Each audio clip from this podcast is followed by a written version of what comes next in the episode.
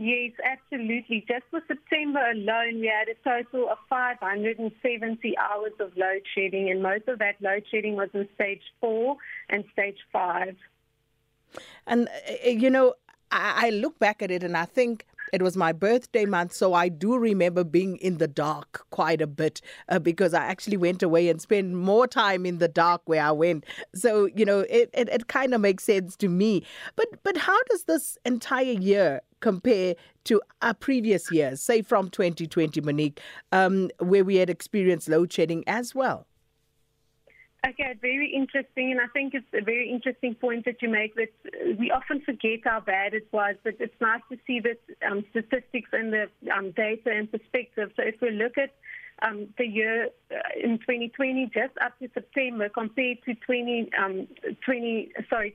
compared to 2022, we've seen an increase of 320% more load shedding. And then if we look at 2021, up to the year 2022, just for the period of January to September, we've seen an increase of 228% more load shedding.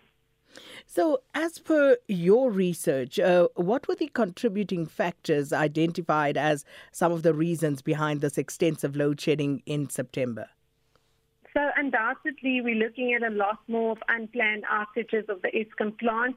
We're looking at Eskom's energy availability factor, seeing a drastic decline. We were looking at 70% availability of plant.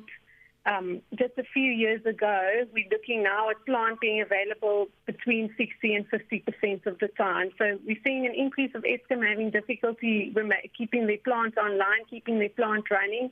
And I think it's safe to say that we're going to experience load shedding until there's new capacity brought onto the grid. And that's an interesting one, Monique, because as a country, we still rely very heavily on fossil fuels, on coal. How have the different technologies that are coming on stream, how have they contributed to minimizing the intensity of the current load shedding bouts?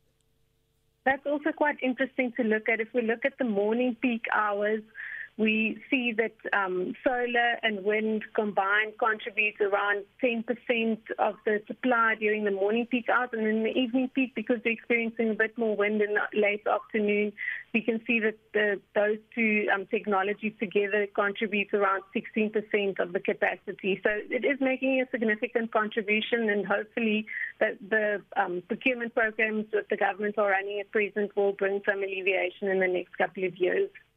And I'm so wishing that you could do some research into that, you know, just in terms of the cost as well of all of this, Monique, because as you would know, as a country, at some point we said no to nuclear generation. And it would be interesting to just, you know, basically compare the various costs of the different energy supplies and just take a look at where we are tracking. I don't know if that's something that you're thinking of, you know, at some point.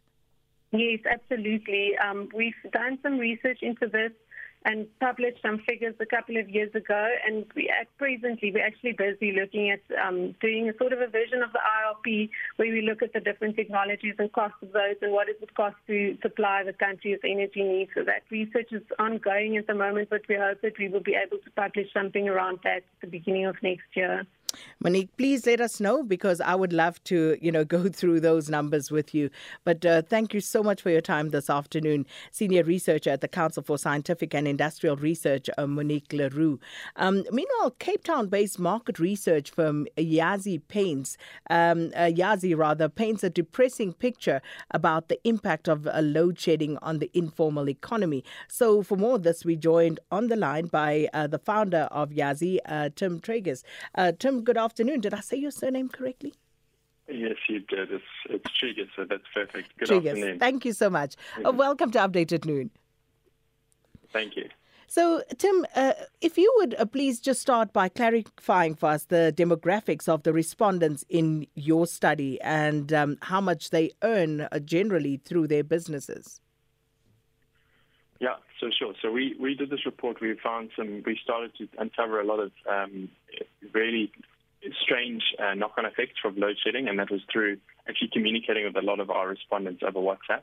So we use WhatsApp to survey people, which means if we can actually reach a lot of people that are otherwise quite tricky to reach digitally, because WhatsApp's got such a high penetration rate, 95% of mobile users. So yeah, we did this report, and the demographics, so 52% of the respondents that we surveyed were under the income bracket of 6,000 rand per month. 47% were between the ages of 18 to 30, so quite a young group. And then 63% of them were female. And it was a sample size of 2,200, so quite a large sample. Indeed it is. Now, Tim, what direct impact has this constant blackout situation had on the operational costs for these businesses? Yeah, it ranges. And so a lot of, I mean, high level, a lot of people have already lost a significant portion of the income. 50% of people have actually lost 1,000 Rand or more per month. And if you just think of that first stat, which is that 52% of people say they earn between 0 and 6,000 Rand.